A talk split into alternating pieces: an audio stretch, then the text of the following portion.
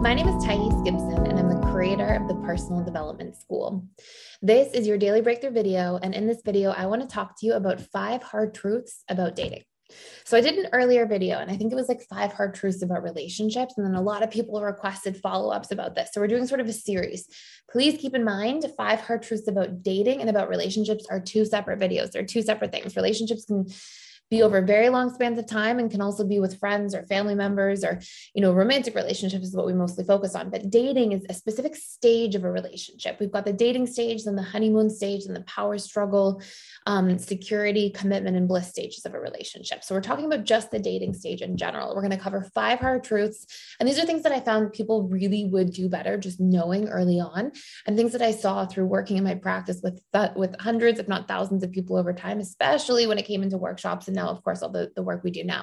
So these truths tend to be things that are important to know, are, are um, very much a part of people's experience over time, um, irrespective of different attachment styles. And, and when we know these things, we can utilize them in a really effective way.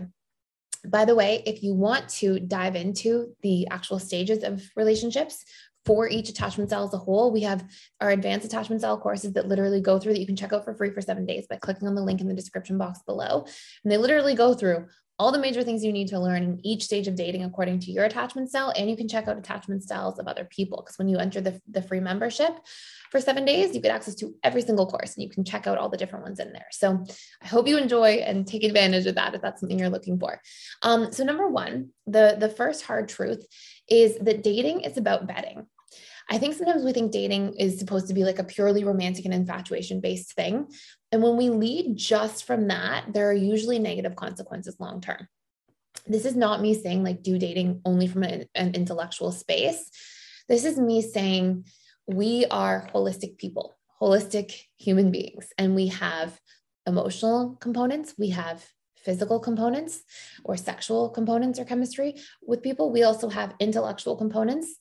And if we are ever in a position where we kind of like make one of those things obsolete, so let's say we just lead purely from infatuation, we just lead based on how we emotionally feel, how much chemistry we feel like there is, and we leave the mental or intellectual component offline, and we're not actually evaluating are we compatible? Do we communicate well about things? do I see myself wanting to spend time with this person over time? Do we trigger each other? If, if there's no intellectual evaluation in the dating stage and we make decisions purely from the emotional and physical components, or sometimes it's one or the other for people, sometimes it's purely in the emotional space or purely in the physical and, and sexual space.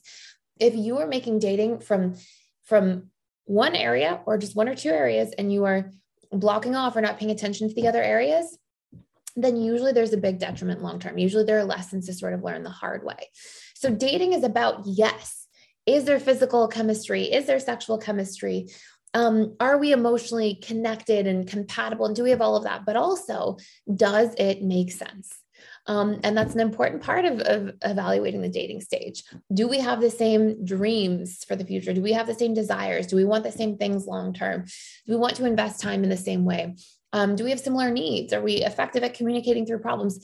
It doesn't mean that you have to like have a whole checklist of something for for somebody in order to even consider dating them. But what it does mean is, is that you want to intellectually evaluate those appropriate and important considerations because your time is valuable and people rub off on use so much over time. Like the people we end up dating and being in long term relationships with will impact our subconscious mind and psyche over time in a really dramatic way. And so we want to make sure that we are intentional about all of those different areas like physical affection, sexual chemistry, emotional connection, and intellectual evaluation and compatibility. Um, and if we leave any one part out, we will usually have to go deal with that in a more challenging way later on. Um, so while we might want to just find that we click with somebody and have chemistry, and that's great. That's a great place to start, but you want to make sure those other things are taken into consideration. Hard truth number two people pleasing and winning over approval is a strategy with long term consequences. So when you focus in on a relationship and you're like, okay, I'm just going to win over the person's approval. I'm going to be on my best behavior. I'm going to wear the mask. I'm going to show only my best side. It is normal for everybody to a certain degree to want to impress the person they're dating or interested in, right? You want to dress up nicely or take care of yourself or you know share the nicer parts of your personality and maybe be a little bit more hiding of your flaws But if this is done in a dramatic way where it's just being agreeable, not showing your truth, not communicating your boundaries, not sharing your needs, not laying a healthy foundation, then what happens is you prop yourself up in the dating stage of relationships to suffer in the power struggle stage. Because when the dating and honeymoon phase ends, one of the natural things that takes place from a human behavior perspective is we actually start to show our flaws in the power struggle stage. We start to be more of ourselves. And if there's a big reconciliation that has to happen because you weren't showing any of that stuff and suddenly you are, it actually sets up to have the power struggle stage become more difficult. So when you set the foundation early by sharing your needs, um, you know, talking about your inner world, sharing more of your flaws or insecurities or things like that, even just on a small, consistent basis and just being a little bit more vulnerable, that actually sets you up to have an easier power struggle stage long term. So basically, that was kind of like truth number two and three, which is two, people pleasing and trying to win over approval is a strategy with long-term consequences. Okay. You, you don't get to share yourself. You don't get to be known, seen, understood. It's going to be problematic later. And number three is that the more you share yourself and the more vulnerable you are earlier on, the less you're going to suffer in the power struggle stage as a result. So they kind of go hand in hand, but they're just really important things to, to keep in mind. Like if you're people pleasing, it's problematic, but also if you're not even sharing anything and you're just being um, quiet and not vulnerable, then that becomes problematic as well. Number four, um, this is a really interesting one. It takes at least 10 dates and probably closer to 20 interactions for people on average to find someone that they really want to be in a relationship with. The first part, the 10 dates, was based on a, on a university study that was done. 20 interactions is like what I would see generally in my practice.